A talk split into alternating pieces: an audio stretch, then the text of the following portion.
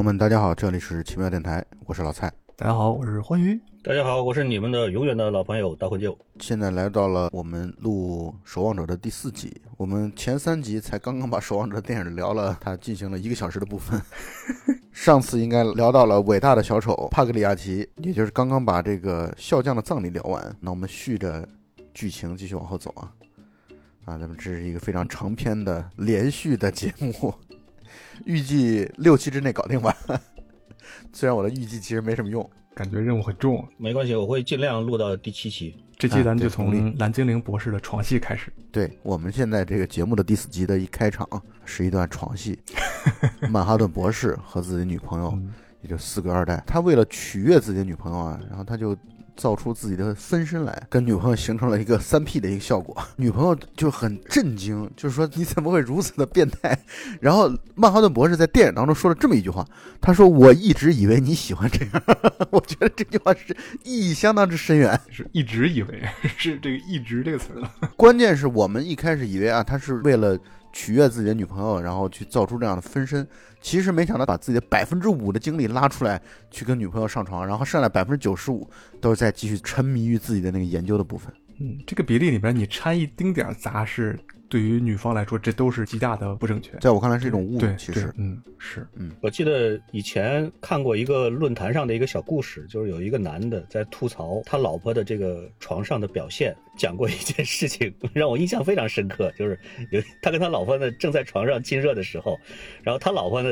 突然看到床头柜上有个核桃，然后就拿过来就开始一边剥一边吃。他瞬间就觉得自尊心受到了极大的打击，你就不能专心一点吗？我记得上次在有一个帖子里边谈到了，说你看过最差的电影是什么样，请你描述一下。然后他说我在看这个电影的时候，电影院里边那个灯光频闪了大概九百八十七次，然后什么之类的。他其实就是都表现出来这种你完全没法投入进去。其实是对这件事情的评价是非常非常糟糕的，可以这么说。呃，我觉得死鬼二代他觉得受到了极大的侮辱，而且我可以感受到的一点就在于啊，他们其实这个裂痕早早就存在。就是我觉得像死鬼二代可能很早以前就感受到了自己对于对方来说。简直就是众多感兴趣的话题，甚至是不是成为了众多不感兴趣的话题之一了呢？所以在这个地方啊，我觉得带有很强烈的这样的一种中年危机的或者长期相处的男女关系的这样一种困惑。我觉得，就是其实好多人都是这样的，长期相处之后的这种就激情退却之后，彼此对对方其实已经不上心了。那么这种专注度的丧失，就也就代表了对这种生活。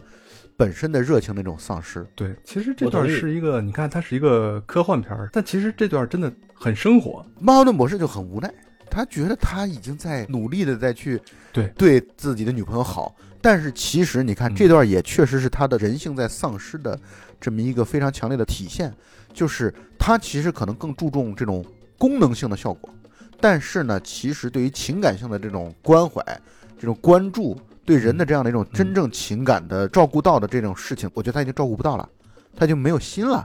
就他的这个人心、这个灵魂这个东西已经没有了。他的出发点和目的都是好的，他的这个功能性的出发都是好的，但是他却把最真实情感的、最有情商的人与人之间这样的一种该有的这种关怀的这种东西丧失了，没有了。所以这很正常，对于曼哈顿博士来说很正常。而且最关键的是，这两个人并不是说是在曼哈顿博士变身之前就已经认识并且相爱的。这两个人的相爱其实就本身就比较无厘头，在电影里边展示出来的意思根本就是男的贪图的就是女的的美色，女的呢可能就是贪图男的长得又帅啊，肌肉又强，能力又强什么什么的。两个人其实根本不是很 care 对方的内心在想一些什么。这种灵魂深处的这种交流，两个人其实基本上是谈不上的。嗯，谈不上也有道理。就是曼哈顿博士第一次在守望者集合的时候是有女朋友的。对，咱上期还说来着，四鬼二代看到曼哈顿博士以后，眼神就变了啊。于是呢，他把女朋友惹怒了，惹怒之后，四鬼二代去找夜宵二代，要找朋友来去诉苦，把自己这个情绪要宣泄一下。曼哈顿博士呢，没法去陪女朋友，因为他这个时候他有一个重要的。电视访谈，而另外一边呢，则是四鬼二代和夜宵二代去吃晚餐。所以目前就是两条线的一个叙述，一条线呢就是在演播室的现场，曼哈顿博士啊接受访谈。一开始这个访谈的话题啊还是比较正常的，像是一个正常的一个访谈节目。啊，包括谈到一些国际的局势啊，包括他现在研究的动态啊，等等等等。慢慢的，演播室的气氛就越来越有点火药味儿，啊，有点剑拔弩张，就有一些看上去好像不怀好意的观众就开始提出问题。我在这儿补一个细节啊，就是在曼哈顿博士呢这个瞬移到了演播室的时候，呃，有一个细节我觉得挺有意思，就是他突然一下子出现，可能应该是导播从办公室里出来。然后说：“哎呀，没时间化妆了。但是你的这个蓝色啊，对于摄影机来说是有点亮，有点耀眼。然后曼哈顿博士立刻就把自己的亮度调暗了。调暗了以后，然后导播说：‘哎，这样不错。’这个一个是说明他的这个能力简直是逆天级别的牛逼，还有一个就是说，我觉得讲他其实是在逐渐的在黑化，在脱离人性。因为在这个之前，他的这种通体发光啊，包括像咱们之前讨论过的，其实他是一个很有宗教意味的一个存在啊。”但是这个时候呢，他就开始变黑，变得更 dark。那么这个我觉得就是说明了他其实是在向黑化的这个路上在堕落吧，相当于。大红就刚才说的这段，我也想说来着，就是你看他可以把自己的这个亮度调暗，也就是说，安曼哈顿博士其实他的这个能力就是无所不能，是吧？他应该是万能的。那他在人们面前展示自己的时候，为什么不能把自己的这个光，把这个皮肤变成跟正常人一样呢？嗯。他为什么一定要维持着一个这种神一样的状态呢？对，我觉得你这问题问得很好，是吧？那就恰恰其实说明了，曼哈顿博士他就是享受于和人类保持距离的这样的一种状态。对对对，我觉得他还是有私心。嗯，对，其实他是最有能力伪装的。对，所以我们很多时候会觉得，到他这样程度，已经不用再去在意别人是怎么想问题的了。但从某种意义上讲啊，他其实又非常在意自己和他人的区别，他要凸显出来自己和别人是有很大的区别的。我觉得这也是形成一种和他人之间交流这种沟壑与门槛，其实拉远了和别人之间的距离。就换句话来说，他就已经不再随和了。他在演播室当中所遇到的问题，就是一些看上去不怀好意的问题来去直指他。这些提问的人看上去在引导出来的话题的方向，就是所有过去和曼哈顿博士曾经相处很亲密的人，最终看上去都没什么好结果。都会得癌症。我感觉这个电视节目本身想要得出来的结论，让观众得出来的结论就是，那么曼哈顿博士是一个致癌物质，曼哈顿博士是一个会使得周围与他接触多一点的人都会患上癌症，他其实是一个麻烦制造者。反正这个节目感觉就是不怀好意的。曼哈顿博士这里边完全是一个像中了圈套一样，他在电视节目里面表现出来这种。错愕呀，还有见到他就是身患癌症那个女朋友的时候，我觉得他这个表现不太对劲儿。法老王好像一直在用所谓的超光速粒子，对超光速粒子来去干扰曼哈顿博士对于未来的一个预测。你是不是也可以理解为这段时间曼哈顿博士已经处在了这种被超光速粒子所干扰的时间段上？是不是也可以这么来理解？应该是，我觉得这个解释是合理的。从后来能看出，这个电视节目整个访谈都是其实都是法老王策划的。所以我觉得这个时候法老王肯定是对曼哈顿博士有过干扰。这一块的法老王几乎是不加什么掩饰的。咱们前一期节目里边其实讲过了，你看像他发问的这个记者，其实就是当时采访法老王自己的那个记者。也就是说，这些个人手根本就是法老王自己的手下，他一点都没打算说是找个中间商二次承包一下赚个差价把他转租出去，都没有过，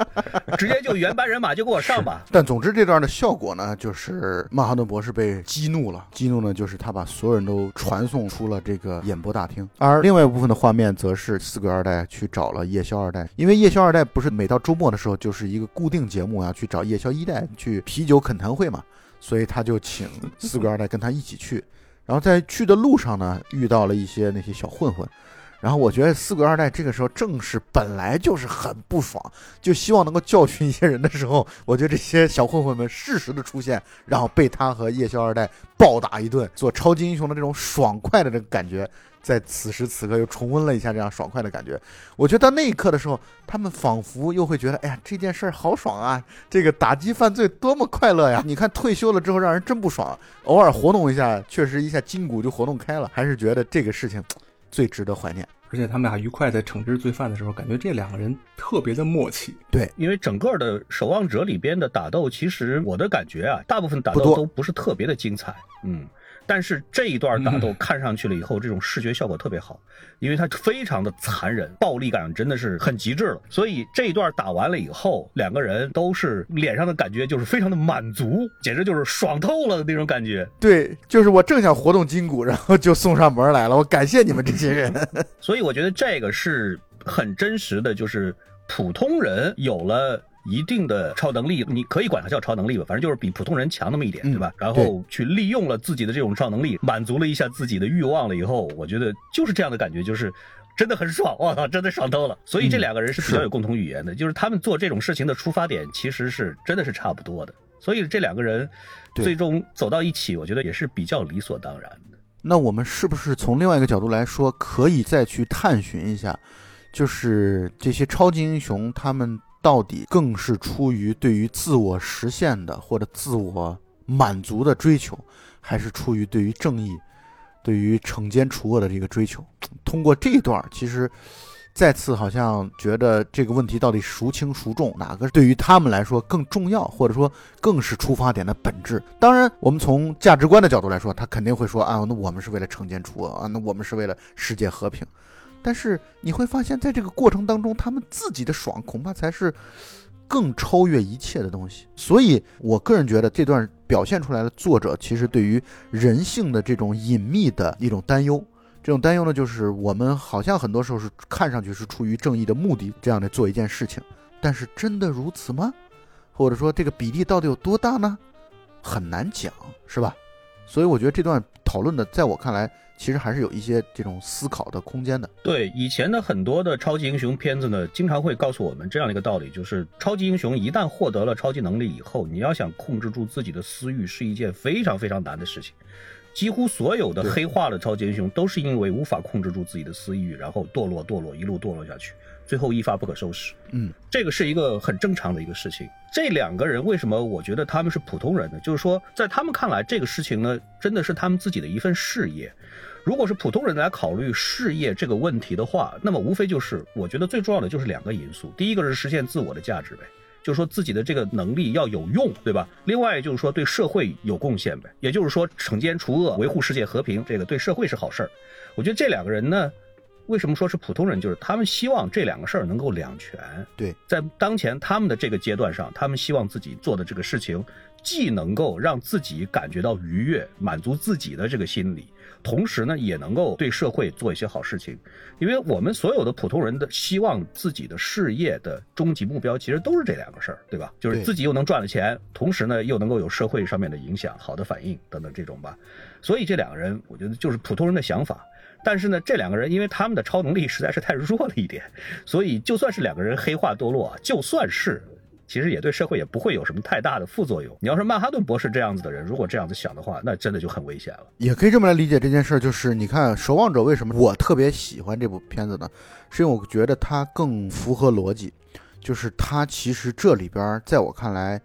几乎可以说没有特别伪光正的人。尽管有像罗夏这样的对于所谓正义的极度的偏执的这么一个人的存在，但是在我看来，也依然展现出来，你看这种偏执所带来的恶果，或者偏执所带来的其实坏的这种方向的，它是给观众其实是展示出来的，就是它不存在那种。就是一上来就伪光正的，就是所有的事情我忍辱负重啊！妈的，我自己的这个超能力在我私欲面前，就是我的这个私欲彻底就不要了，或者我再给你展现出来，我压制这个私欲很痛苦，但是我把这个私欲压制的好好的，我只是去体现我自己的好的这种社会价值。我觉得这是其他的一些超级英雄的片子所展现出来的东西，但是我觉得《守望者》呢，则是很真实、很残忍、很残酷。就他会给你展现，其实每一个超级英雄在这个片子当中的每一个超级英雄都有他的那种所谓的邪恶面，这种邪恶面只不过是有大有小，啊，就有的这种邪恶面就属于你看啊，一顿暴力之后感觉到很爽，这其实是很小的邪恶面，但是它也是，就他给我们展现出来了。你看，在这个过程当中，一方面是在惩奸除恶，但另一方面，他自己很爽啊。那你想想，他既然在这种过程当中很爽，那你想他会不会把这种爽扩大化？就有的时候可能就会超越一些你认为他是在做正义的事情，他做的是正义的事情，真的有那么的正义吗？这个事情其实是在给观众这样的思考，所以这就是我喜欢《守望者》的地方。咱们一直在谈到这点，他并没有把一个人描述成完美至极，没有，这里边没有任何一个人是完美至极的。嗯，我大部分同意你的观点，只是补充一下，其实真正讨论超级英雄的黑暗面的影视作品，一直以来其实就有。近的，你像《黑袍纠察队》这样的，真的是够阴暗；远一点的，其实给我印象比较深刻的是当年的《透明人》。我不知道这个片子你们还有没有印象？那个小的时候看，当成是科幻片看的，但是没想到看了一个恐怖片，我记得很吓人。对对对，它很有惊悚的味道的。透明人本身呢，它就是来自于小说了。这个片子在当时，一个是它的概念啊。本身就比较另类一点，就是他确实不是说人有了超能力了以后怎么样子为社会贡献积极的正面的力量，他根本就是讲一个人有了超能力以后怎么样一步一步堕落下去的，整个就是讲这个事儿的。嗯嗯。另外是当年这个片子在那个时候电脑动画真的是做到了极致，当然这个咱们今天不多说了。但是我的意思是说，其实在很早以前就有想要表达这种形式的片子，只不过是可能没有《守望者》这么有名气，而且影响又这么深刻。对。主要原因可能也还是因为守望者的这个角色众多，他给你展现的这个角色，比如说在面对这种超能力的时候的这种困惑也好，或者说表现出人性的阴暗面的方式也好，它其实是有层次区别的，它是有类别区别的。你可以看到，像罗夏本来是传统意义上的对于这种正义的绝对化的坚持的这样的一个角色，但是他也依然很丰富啊。你看他实现自己的。对于正义的追求的过程当中，那简直无所不用其极，主动暴力简直是这个家常便饭，包括这种刑讯逼供啊，一言不合就扭断别人手指。对于这个角色来说，他简直是特别常见的这种东西。那他就给了我们这种反思，这种反思就是，当一个人抱着正义的目的去做事情的时候，是不是真的就一定是所有的他的做的做法都是正确的？我觉得会非常强烈的在罗夏这个角色当中得到体现。这也就是为什么当时的公众这么反对守望者这样的组织嘛，因为他们提出来的口号就是谁来 watch 这些 watchman 嘛，对，谁来监管他们？对啊。那么接下来就是《黑货船传奇》的第三段，《黑货船传奇》第三段结束之后，曼哈顿博士到了火星，远离了地球。我觉得他有点不胜其扰。接下来开始讲曼哈顿博士的前世今生，讲曼哈顿博士的故事。曼哈顿博士最初呢是一个特别老实巴交的物理学家，或者说学物理的一个博士生吧。他爸是一个钟表匠嘛，他从小就对于这种机械的组织，包括对时间，啊，他从小就会有自己的这样的一套认识。可以说他从小就在接触时间，包括你看钟表这个东西，它是带有很强烈的这种隐喻在里边的，就是它会可以时间。倒转、倒流，你通过把这个指针倒拨，它就会倒流。所以它从一开始就像是一个所谓的时间掌控者，从一开始就是这样的一个隐喻的这个角色类型在里边。随着长大的过程当中，就开始一步步的求学。他好像是去普林斯顿吧？还是哪里？反正总之是优等生吧。一路这个优等生，后来进入到了这么一个科研单位——本征立场发生器中心，并且在这个工作单位当中引出了他的女朋友珍妮斯莱特。他成为曼哈顿博士是出于一次意外，就他要跟女朋友去约会。然后他发现自己手表落在了实验室当中，然后他就去实验室去取手表，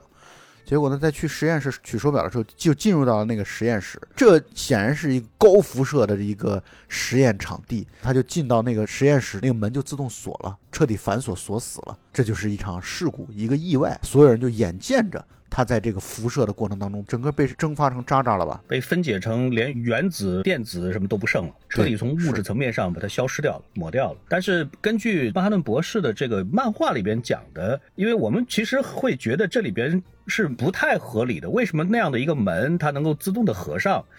这个事情其实是太偶然性了，这个偶然性简直是已经到了可能性无限趋近于零。但是在那个漫画里边来讲这一段的话呢，实际上是曼哈顿博士在后来又回到了现场，是他自己把他自己给设了一道关，把他自己给锁进去的。应该在后来出的前传里面，就是其他人画的，不是原作者画的，在讲当时为什么那个门会自动的锁上，就是因为后来他不是厌烦了自己的这样的一个身份，就是说想要让时间沿着普通的形式去走，不要再制造这样的偶然的事件。但是他试了很多很多种方法了以后，后来发现，好像损失最小的就是现在这个结果，所以他就毅然决然的回到了过去，就把这个闭环了吧，相当于是把这个事件给闭环了。其实是他自己就是让他必然发生给关上的。对对对，让这件事情从绝无可能变成了板上钉钉，是他自己做出来这个选择。因为前传漫画本身并不是原作者本人承认的嘛，但是我觉得这个桥段或者说这个构思应该还是蛮有意思的，我挺认同这个故事的。是是是，我是觉得这样的话就是稍微显得会合理一些。虽然你其实不交代也没关系啊，因为我们 看了太多的看上去是偶然发生的导致这样的一个结果的，那我们大家都是买账的、认可的。但是你这么一个超能力强的人，他是可以逆天改命的这么一个人，哎，你这么嗯嗯解释、解说一下，我觉得倒是也是合理的。所以你们觉得是不是跟奇异博士很像？这太像了。而且你看，他被关到这个实验室里边以后，他是因为去拿手表，就是他跟手表同时被关在这个实验室里边了，于是就发生了像那个苍蝇人啊、蜘蛛侠这种故事，他就变成了 Watchman。手表侠，对手表侠这一段这个故事啊，不论是原作还是电影里边，这个表达的方式啊，真的都是超一流的。手表的这个表盘呢，出现了很多次的特写，应该是从倒数十秒钟还是几秒钟的时候开始，然后就嗯。介入到这个故事里边，然后就是他明知道这个事情已经不可挽回了，他接下来很短的时间之内必然要粉身碎骨，谁也救不了他，然后就开始回忆，从他小的时候一路回忆他跟他的女朋友怎么样子一步一步走到现在，回忆一会儿以后，对然后又过来给手表特写，又往前走了几秒钟，然后又回忆一段。这个故事的这个讲法真的是太吸引人了，真的是你看到这里的时候，简直觉得这个故事讲的无比的新鲜，又无比的流畅，这个感觉特别好。不是“新鲜”这个词不好说，这种讲法是灌篮高手式的讲法，就是扔一个球啊，扔 一场三。比赛拉了十几集，所以这是灌篮高手式的讲法，我们中国观众都非常熟悉这种讲述方式。所有人都以为曼哈顿博士死了，他女朋友好像也接受了这样的一个现实，然后你就会发现他女朋友心情不好的跟同事，也是以前的朋友一起在吃饭，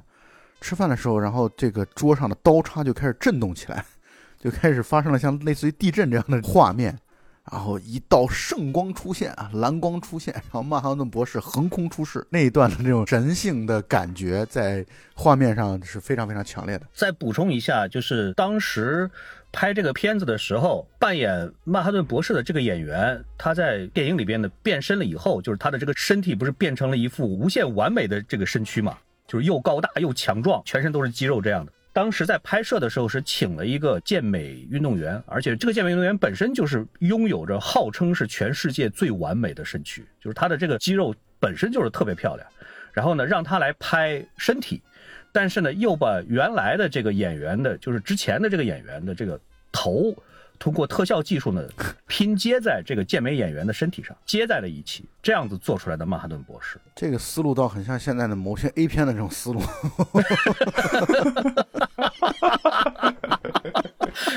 哇，你这个想法，我以前真的从来没想过。挺像的，我觉得豁然开朗。但你不得不承认，我说的是有道理的。太到位了。曼哈顿博士在这个片子里边确实没怎么穿衣服。简直太到位了。一句话总结，精辟。于是曼哈顿博士横空出世，在所有的新闻报道当中，最著名的一句话就是一个记者说到：“说超人原来是存在的，并且这个超人是美国人。”这个话说完之后啊，就开始演了一些曼哈顿博士的这种神力的这种画面。之后，电视人又强调说：“其实我想说的不是超人存在，并且他是美国人，我想说的话是上帝真实存在，并且他是美国人。”嗯，等于他把对曼哈顿博士的这种评价与描述再拔高了一个台阶，就是人、超人、神，他其实等于再跳了一个台阶啊。不过这个地方在表现这个曼哈顿博士的能力的时候啊，你看他就直接把那些歹徒爆浆爆掉了，然后那些尸体爆浆的碎片挂在天花板上，全都是。这个“爆浆”这个词用的比我想象到的所有的词都要生动的多。我操！爆浆博士爆浆！我操！太棒了，太棒了！这个词简直是 记在本本上。二零二二年十大网络用语之一。对，就是爆浆撒尿歹徒。关于说的这个“爆浆”这个词，确实非常准确，非常之准确。太形象，太生动了。于是呢，他的各种神力，并且展现出来，他去越战当中代表美国，把越战迅速在一周之内结束掉了。这个电视人说的这一句话呢，我觉得其实挺有意思的，就是我们可以分析一下超人和神最大的不同在什么地方？为什么他改口说上帝真实存在，而他在美国？为什么这个电视人在这里边要纠正讲这个，他更接近上帝呢？或者说把它更是引申为是上帝的存在？我是这么理解的啊，就是说上帝在这里边呢，它有一个宗教的一个色彩，而宗教会导致什么呢？宗教会导致普通的民众对这个形象或者对曼哈顿博士这个概念无条件的崇拜，也就是说。曼哈顿博士呢，甭管他在实际当中做什么事情或者不做什么事情，他都已经变成了一个精神领袖这样的一个级别的存在。这个是超人和神的最大的不同，就是超人做再多的事情，他仍然是出自于他自己的，或者说他做的所有的事情都仅仅只是代表了这是他自己的一个行为，个人的行为。但是上帝他做什么事情，甭管他做什么事情，他都有无数的追随者，有无数的信众，他们会把上帝当成是自己的一种精神领袖这样的存在。对于是，他就是已经和人类渐行渐远了。那么他自然就要去承担起更大的这种任务。正如我刚才说的，他去结束了越战，并且呢，更多的参与到了超级英雄之间的这样的一种聚会和组织当中。在一九七零年的时候，他参加了这样的一个，就是之前在笑匠葬礼的时候，从法老王的那场回忆的时候，其实就出现了那次聚会，那是他们守望者的六个超级英雄在一起聚会，当时还有曼哈顿博士那个时候的女友，就是珍妮斯莱特嘛，就是大婚就念念不忘的那个女人。而曼哈顿博士在这个聚会当中，其实对于四鬼二代有点看对眼了，而且这个聚会还引申出来插了一点小小的话题，就是。在这个聚会当中，死鬼二代和笑匠见了面，并且死鬼一代非常恶狠狠地把自己女儿直接从笑匠身边带走了，让他们这种父女相认的桥段在此时此刻没有发生。其实曼哈顿博士呢，你综合他这两段感情线来看的话，曼哈顿博士是一个什么样的人？就是他在感情这个方面，他的价值观吧，或者说他的这种思想，和一个普通人真的是完全没有任何两样。他为什么？不喜欢他的前女友了，其实就是厌倦了呗。俩人时间太长了，喜新厌旧了，真的就是特别特别简单，而且非常普通的这种理由，就是没感觉了。俩人真的就没感觉了，然后就就又找了一个新的。其实你要说死鬼二代跟珍妮斯莱特两个到底谁更漂亮，或者谁更吸引人，这个可能仁者见仁，智者见智的事儿。但是对于曼哈顿博士，对，如果你从一个普通人的角度上来理解的话，那就是前女友没什么新鲜感了，来了一个风格不一样的吧，或者说对他来说更新鲜的，而且两个人又看对了眼的，那这个肯定就跟之前的就没感觉了，就开始喜新厌旧了。所以说，我觉得曼哈顿博士呢，为什么他后来会有这样一连串的悲剧，根本的原因就在于他拥有的超能力实在是太强，但是同时。他的你可以管他叫价值观，或者说在情感上的这种考量，其实仍然是一个完全的普通人级别。就是他全知全能这一点是毫无疑问的，但是在价值观上和情感上的这种考虑，他完全没有什么提高，仍然是普通人的级别的思维。而且他的全知全能是完全是客观物质上的全知全能，就是他可以创造世界，可以创造宇宙，可以毁灭宇宙，但是他无法左右。任何一个旁人，哪怕是一点点的思想，他没有这个能力的。在这一点上，他跟一个普通人是完全一样的。这个说的太好了。对，就是说他可以去改造物质层面的任何的内容，无论是一个星球也好，还是一个城市也好，是毁灭也好，还是重建也好，他都有这个能力。他也可以让别人死亡，没问题。但是他没有办法真正的从情感层面去改造、影响别人，他甚至连自己的情感都没有办法去改造。可能是这么一个概念。那从另外一个角度来讲，是不是就再次印证了一个观点，就是人的这种情感的这种层面的这种价值，其实非常高级的，但也是很难去，就是你的超级英雄，你再牛逼，你在情感方面好像也是束手无策、无能为力的。好像还没有一个这样的全能的人可以创造爱、创造恨，就是一个能够在精神世界全知全能的人，好像还很少有这种角色。出现在影视作品里边，这个在小说里太多了，随便抓一个霸道总裁爱上我。我是这么理解这件事的，我的理解就是，其实你从物质上、外在上去改变这个东西，从观感上来说都很好理解。东西存在、毁灭、升级、变化、改编等等等等，这都很好理解。但是你从情感上去改变别人，本身情感真的发生变化了吗？就是没有办法去真正的展现出来，被控制对象是发自内心的自己有一个这种情感的重塑变化，并且自己非常支持、认同、认可这一点，好像这种表达确实很少见。这个事儿我是这么理解的啊，就是曼哈顿博士呢，因为他已经全知全能了。宇宙当中已经没有什么事情他不知道的，因为他连预测未来都可以。那么在全知全能的这个过程当中，他已经抛弃掉了人性，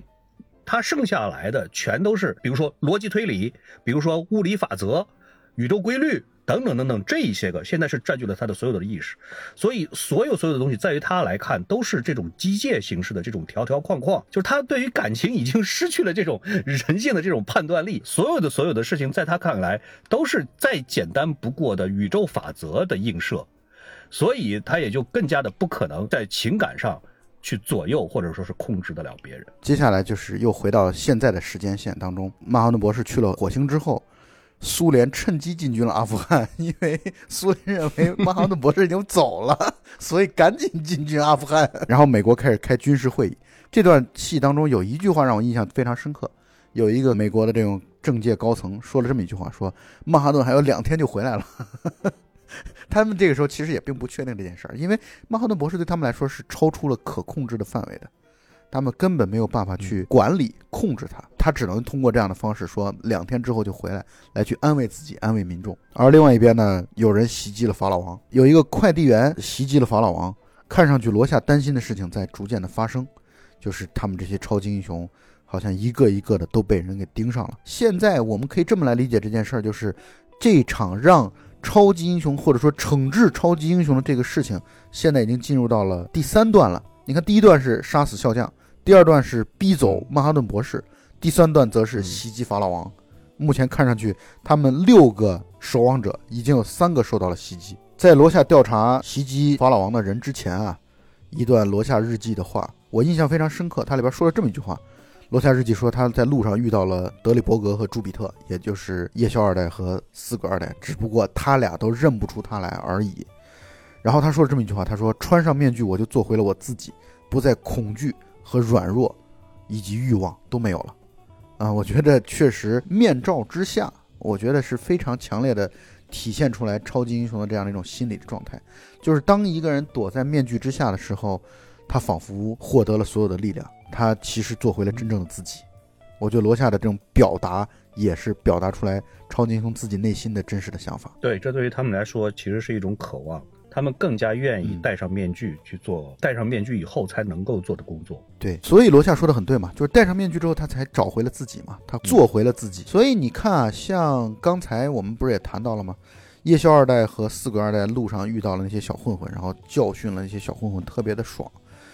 就是在那一刻，他们意识到，哎呀，还是做超级英雄更符合自己的这种人生预设，这样的人生才是值得过的人生。这个有点像是咱们中国的武侠世界，谁都想要进入江湖，快意恩仇，大家伙儿都会觉得很爽。但是出了江湖了以后呢，其实大家都是普通人。罗夏继续在调查，到底是谁袭击了法老王，然后就引出来了金字塔公司。哎，他就找到线索嘛，关于金字塔公司的这种线索。那么金字塔公司，他就回想起来，他当时找那个死神摩洛克。上一期我们谈到了，死神摩洛克就是笑匠在生前的最大的这样的一个。成就或者对手，这个摩洛克呢，就定期的收到金字塔公司给他的这个抚恤金啊，或者说费用啊什么的，所以他就找到这个联系。于是罗夏就去找摩洛克，发现死神摩洛克已经死了，而且这是一个圈套，就是等着他上钩的。对，警察是埋伏他，然后逮捕了罗夏。这个时候才知道罗夏的本名叫沃特·科瓦特斯。抓罗夏的这一段儿，我觉得也能够看得出来，罗夏确实是这个功夫。还是在我们之前讨论的，就是这种临场反应上吧，就是说快，而且要狠，第一时间要击破对方。凭借着他的这种灵敏，但是这个呢，要求就是说他必须要提前要做好准备，要做好计划。刚开始抵挡的那几段呢，还是比较酷的，而且是充分的利用了，就在极短时间之内啊，利用了旁边的一些小工具，制造了一些障碍。但是呢，没想到他跳到楼下了以后，楼下还有更多的警察在等着他。而且周围也没有什么可以利用的，所以最后还是被抓了。而且全电影里边，其实让人觉得最惨的一段就是。把他抓住了以后，立刻把他的这个头套给摘下来的时候，他的那个绝望、那种不甘、那种愤怒，完全写在了他的这个真实的这个脸上。对，因为就像他说的嘛，对于他来说，戴上面罩之后才做回真实的自己。那从另外一个角度来讲，面罩对自己是一种保护啊，就是当你躲在面罩之下的时候，你会感觉到安全。这个片子在 B 站上面可以在线播放，然后就看到它这个每个片子下边不都有一个高能进度条嘛？然后看到这个能量最高的就是罗夏被捕的这一段。看来不光一个人 喜欢看罗夏被捕。接下来的戏就是一个非常精彩的一段戏，就是精神科医生在给罗夏做测试。罗夏非常非常擅长，他很清楚自己应该回答什么样的内容来表现自己精神其实是正常的。就换句话来说，他是一个已经知道测试答案的一个人，所以这种测试对他来说其实没有价值，没有意义。而且这一段特别牛逼的是，从这里开始其实是转入了对罗夏的。这个人的从小时候开始的整个身世的介绍，而且正好是和精神科医生给他做这个罗夏墨迹测试，非常非常完美的结合在了一起。你去看那个精神科医生给他出示的一张一张的这个罗夏测试的墨迹的图片的时候，真的是可以和罗夏的意识里边对于小时候的那种不快的那种记忆，是可以非常完美的结合在一起的。比如说给他看了一个，就是说好像是两个人的头像并排在一起的时候。然后罗夏实际上回忆起来的，就是他小的时候看到他的母亲和别的男人缠在一起的时候的那个镜头，是非常完美的，能够贴合的。这种讲故事的手段确实是太完美了。是这段其实重点讲了两件事儿，我觉得第一呢是讲了罗夏的童年，他也不知道他父亲是谁，他母亲一直在做性工作者，所以他目睹着母亲和一个又一个不同的男人，对他来说成长的这种心理啊，其实带来了非常大的打击。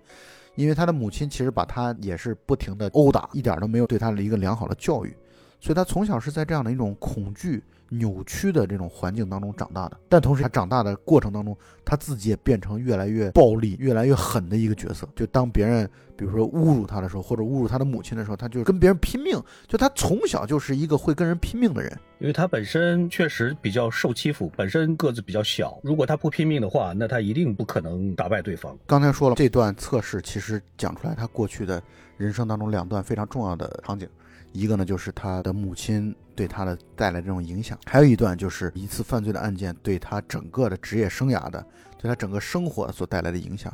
就是我觉得真的让他是抓狂了、发疯了。这个发疯当然也是打引号的。但是你说像罗夏这样的人，他到底是真的发疯还是假的发疯？这件事其实也已经不重要了，对吧？一个娈童癖的男子绑架了或者囚禁了一个六岁的女童，他知道了这件事儿之后，然后他想要解救那个孩子，到坏人家里边翻箱倒柜，什么都找不到，只找到了女孩穿的内裤，所以他确定女孩应该是已经遇害了。他看到了凶手养的两条狗在啃一个大腿骨，是。然后他到那个时候，他就意识到了女孩其实已经不在了。于是他开始疯狂的、凶狠的杀戮，他把狗也砍杀的很惨，同时把那个罪犯也整治的很惨。那一刻，我觉得啊，他就是彻底对人丧失了希望了。他跟犯罪势不两立，但与此同时，他其实那一刻，他觉得人性怎么能卑劣到如此的程度？我觉得他那一刻对人是充满了失望的，这也造就了他后来的乖张的、与人难以相处的这样一种性格。这个故事确实太残忍，因为在以前的欧美的电影里边呢，是很少或者说几乎从来没有过儿童遇害的这种场面，而在这个电影里边，虽然没有直接的讲出来儿童遇害的过程，但是两只狗在撕咬小孩的腿，脚上穿的小皮鞋什么的都拍出来了，这个场景真的是非常另类。呃，非常残忍血腥的。所以罗夏，我觉得他这件事儿发生之后，他真的对整个人类都丧失了希望。所以在这个以前呢，他是一个还是比较相信法治吧，就是他捉拿到了凶手了以后，他还是会绳之以法，哪怕自己先惩罚一下，但是最终还是要把它交给扭送司法机关，获得公正审判这样。但是在这样子的一个案例里边呢，他已经非常明白，任何的法律对于这样子的恶人来说。已经没有什么效果了。你就算把他送到司法机关，又怎么样呢？对方来一句说：“我自首，我有精神疾病。”你法律又能够把他怎么样？所以说这个时候罗夏开始真真正正的改变了自己的所有的观念，开始动私刑了，而且是非常非常的残忍的私刑，就是用凶手自己的那把砍刀把他的脑袋就一下一下的劈碎掉。那个镜头也是这个电影里边的经典镜头之一。这个里边呢，第一是意味着罗夏自己心里边的抑郁的这口气也要得到一个比较暴力的这样的一个释放。第二是罗夏的理念，在从这个时候开始，确实也是有了转变吧。从这以后，他就不再相信什么所谓的什么司法公正啊，等等等等，彻底的认为蝙蝠侠所维护的那一套根本就是狗屎。我的观点是这样的，我的观点就是，首先我们希望追求一个完全司法公正的世界，这个希望或者这条路的构建不能放掉，就是永远得要朝着这样的一个目标来去前进。但是从另外一方面，我非常理解罗夏。我觉得作为观众来说，为什么喜欢罗夏，就是因为确实也存在一些人渣，这些人渣是司法的现有的这样的一种惩戒惩治方式所难以去对他们所犯下的这些罪恶，真的去覆盖到位的。我觉得做不到。看上去这些对他们实施什么电刑啊、什么枪毙啊，这都是对他们的这种仁慈，都是对他们的一种太清风拂面的这样的一种做法。那观众或者说作为真正追求正义的这些人，大家会觉得这种方式太不爽了，就是让这样的犯下如此罪恶的这种人渣，竟然得到了这样的一种善终，这哪能接受啊？所以罗夏其实代表了观众对于这种恶性人渣的这样的一种充分的仇恨和这种厌恶。所以罗夏为什么人气这么高？对，现实当中。我不知道这个比例有多少，但是我相信肯定不是少数。就是所谓的凶手或者说罪犯，在经过了司法的惩罚了以后，比方说判了他多少多少年或者怎么样，当他出来了以后，他毫无悔改，根本就没打算说是洗心革面重新做人。这样子的罪犯一定是很多很多的，太多了。数不胜数。对，对于这样子的人，你能有什么样的办法？你比方说韩国的这个溯源案，真实的这个罪犯出狱了以后，根本就没有什么悔改。现在韩国的民众就是用某一种私刑的方式来进一步的来惩罚他。那么你怎么样子来判断这些民众们他们用这种私刑的方式来惩罚到底是对的还是错的呢？这个其实很难去界定。所以罗夏其实代表了观众的真实的。愿望，罗夏其实是带有了我们普通观众对于正义的这样的一种追求。我们之前的几期节目看上去好像总是在抨击罗夏，但其实罗夏身上他也确实带有一些不能磨灭的东西。就这些东西，如果罗夏不存在了，本体的特性如果不存在了，观众也会非常失落的。我觉得，就作为世人来说。那会觉得缺少了一些什么，但是确实这个度是很难把握的。就是一旦用了私刑这件事儿，那到底谁说了算？到底怎么样的方式才是正确的？所以这其实有思考就是好事嘛。对，有思考就是好事，完全同意。所以我们前面几期虽然一直在对罗夏有各种各样的抨击批评，但是我确实此时此刻说到罗夏的前世今生的部分的时候，我还得说，罗夏在某些方面的存在是很有必要的。罗夏是条汉子，对，就是虽然我也不知道应该让他存在到哪种程度，但是我还是觉得罗夏存在本身是有必要的。他的方式也许是不对的，他的方式也许是过激过火的，但是他的存在本身是有价值的。其实超能力这个东西映射在现实当中，其实说白了就是有钱或者有权。对于咱们普通老百姓，一没钱，二没权，能够怎么样子来维持这个社会的公平或者正义呢？那也就只能像罗夏这样子的。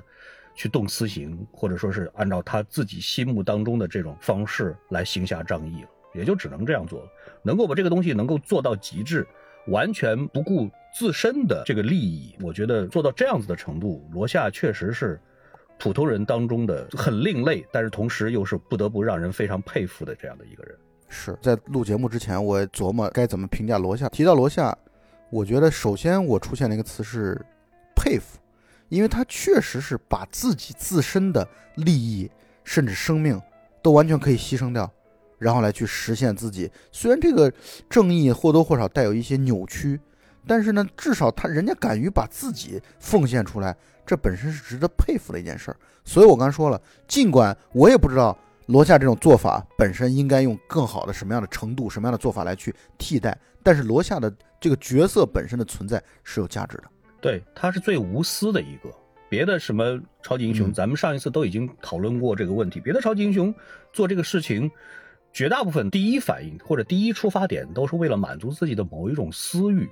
但是罗夏是完全没有一丁点儿自己的私欲在这里边的。对对对，对是是是，对，没错。